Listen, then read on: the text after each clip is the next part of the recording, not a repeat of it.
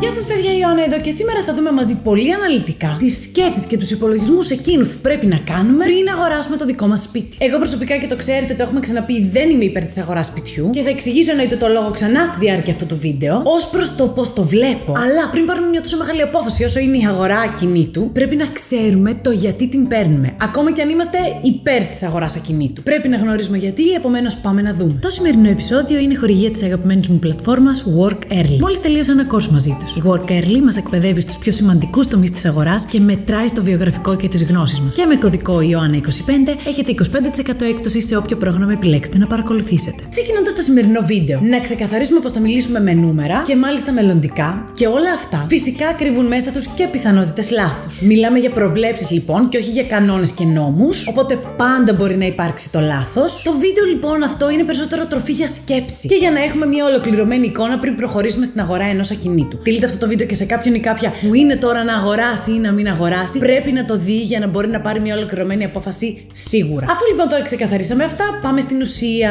Α ξεκινήσουμε από την ενοικίαση σπιτιού. Εδώ τα πράγματα είναι αρκετά σαφή, αφού ξέρουμε για παράδειγμα ότι πληρώνουμε 500 ευρώ το μήνα για το ενοικιό μας και τέλος. Δεν βάζουμε μέσα λογαριασμούς, ούτε κοινόχρηστα και όλα αυτά, γιατί αυτά θα τα έχουμε ούτως ή άλλως και σε δικό μας σπίτι να μένουμε. Άρα με απλούς υπολογισμούς έχουμε 500 επί 12, 6.000 ευρώ το χρόνο. Κόστος κατοικίας στο ενίκιο. Πάμε όμως τώρα στην αγορά του δικού μας σπιτιού, όπου και θα αφιερώσουμε αφιερώσουμε χρόνο αφού βγάζουμε χαρτί και μολύβι από το σιρτάρι και πάμε να δούμε μερικά παραδείγματα. Στην απόκτηση τώρα λοιπόν και διατήρηση του δικού μας σπιτιού υπάρχουν τρεις βασικές κατηγορίες εξόδων. Νούμερο 1 οι φόροι και τα τέλη που βαρύνουν την ιδιοκτησία. Νούμερο 2 το κόστος συντήρησης. Και νούμερο 3 οι πληρωμές του δανείου που χωρίζονται σε δύο υποκατηγορίες. Το κόστος ευκαιρίας και το κόστος του ιδίου του χρέους. Πριν εμβαθύνουμε, εννοείται να πούμε πως και οι τρεις κατηγορίες απασχολούν τον κάτοχο του σπιτιού και μόνο και σε καμία περίπτωση τον άνθρωπο που τον νοικιάζει. Στο παράδειγμα μας λοιπόν τώρα, για να μιλήσουμε και με νούμερα, θα χρησιμοποιήσουμε ένα κινητό 100 τετραγωνικών μέτρων και αξίας 100.000 ευρώ. Ναι, ξέρω, δεν υπάρχει τέτοιο κινητό σήμερα, αλλά θα χρησιμοποιήσουμε στρογγυλά νούμερα για να καταλάβουμε το παράδειγμα και μετά ο καθένας και η καθεμία από εμάς με αυτό το παράδειγμα ως μπούσουλα μπορούμε να βάλουμε τα δικά μας νούμερα. Πάμε λοιπόν στα βάρη που το κράτος, ο Δήμος, η περιφέρεια φορτώνουν το ακίνητό μας. Εδώ βασιλιάς είναι ο έμφυα, με έναν μέσο όρο περίπου 9,5 ευρώ ανά τετραγωνικό επιβάρυνση. Φυσικά υπάρχει διακύμανση, δηλαδή κυμαίνεται από 2,5 ευρώ το τετραγωνικό έως και 16,5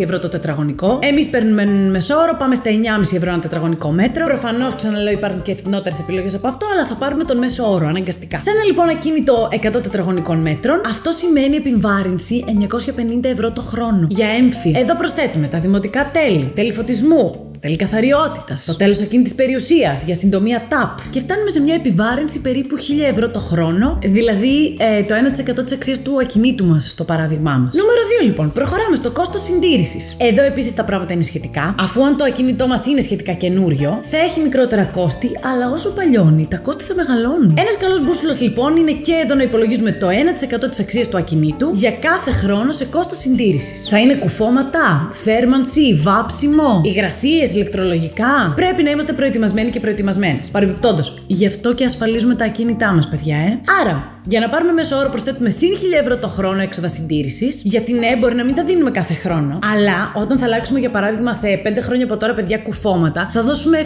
και 8.000 ευρώ μαζεμένα. Άρα και πάλι θα πρέπει να πάρουμε τον μέσο όρο σε μία απόσταση δεκαετίας που είναι ένα χιλιάρικο το χρόνο περίπου. Σε ένα ακίνητο των 100.000. Και τώρα στο νούμερο 3 πάμε στα πιο nerdy, στα πιο δύσκολα λίγο. Αλλά θα τα βρούμε γιατί εδώ θέλουμε μερικά μαθηματικά, αρκετή πρόβλεψη, αλλά το έχουμε. Τα πάμε πολύ αναλυτικά και λιανά για να τα καταλάβουμε όλοι και όλες. Τώρα, ας υποθέσουμε πως πάμε με την πεπατημένη και βάζουμε ως προκαταβολή το 20% της αξίας του σπιτιού, δηλαδή 20.000 ευρώ στο παράδειγμά μας, και παίρνουμε το υπόλοιπο ποσό δάνειο, δηλαδή 80.000 ευρώ δάνειο, τις οποίες πληρώνουμε σε 20 χρόνια. Τώρα μας ανοίγονται δύο διαφορετικοί δρόμοι που πρέπει να υπολογίσουμε. Ο ένας είναι οι 20.000 ευρώ που δώσαμε. Ποιο είναι το κόστος ευκαιρίας τους; Τι θα μπορούσαν να μας αποδώσουν, για παράδειγμα, επενδυμένε στο αμερικανικό χρηματιστήριο; Παίρνοντα την απόδοση του δίκτυα SP 500 για τα τελευταία 30 έτη, βλέπουμε ότι απέδωσε περίπου 10% το χρόνο. Αυτό σημαίνει πως 20.000 ευρώ ευρώ μα εκεί επενδεδημένες θα απέδιδαν μεσοσταθμικά περίπου 2.000 το χρόνο, ε. Αντίστοιχα, η απόδοση στα οικιστικά οικήματα στην Ελλάδα το ίδιο διάστημα, μεσολαβούσες και μιας καταστροφής τα τελευταία 10-12 χρόνια, είναι περίπου στο 6%. Ανάλογα φυσικά και πότε μπήκαμε και βγήκαμε από την αγορά. Αλλά έστω το 6%. Η διαφορά αυτή τώρα είναι 10 6, 4%. Δηλαδή το 4% κάθε χρόνο είναι η χασούρα μας, επειδή δεν επενδύσαμε σε μετοχές, αλλά σε ένα κίνητο που έχει μικρότερη απόδοση. Αυτό λοιπόν είναι και το κόστος ευκαιρίας μας στις 20.000 ευρώ, 800 ευρώ το χρόνο χάσιμο. Και πάμε όμως τώρα στο δεύτερο μέρος, το κόστος του ίδιου του χρέους. Παίρνοντας ένα γδάνειο 80.000 ευρώ, με ορίζοντα αποπληρωμή στα 20 χρόνια και σταθερό επιτόκιο, το οποίο σήμερα είναι 4,6%, θα έχουμε τα εξής δεδομένα. 514 ευρώ η μηνιαία δόση για 20 χρόνια, δηλαδή 6.168 το χρόνο, 123.360 ευρώ το τελικό ποσό. Στα ετήσια έξοδα λοιπόν των 6.168 ευρώ το χρόνο, προσθέτουμε τα 800 που χάνουμε λόγω κόστους ευκαιρίας και άρα μας κάνουν 6.968 ευρώ. Αυτό, παιδιά, είναι το 6,97% της αξίας του ακινήτου του παραδείγματός μας. Τόσο μας κοστίζει. Εδώ τώρα ερχόμαστε και προσθέτουμε τους φόρους, τα τέλη, το κόστος συντήρησης και το κόστος χρηματοδότησης και έχουμε συνολικά 8,97% της αξίας του ακινήτου. Τον χρόνο. Δηλαδή, και τελειώσαμε με τα νούμερα, υπόσχομαι. Αλήθεια πληρώνουμε 8.970 ευρώ το χρόνο, δηλαδή 747,5 ευρώ τον μήνα, για να έχουμε το δικό μας σπίτι. 50% δηλαδή παραπάνω από το αν νοικιάζαμε το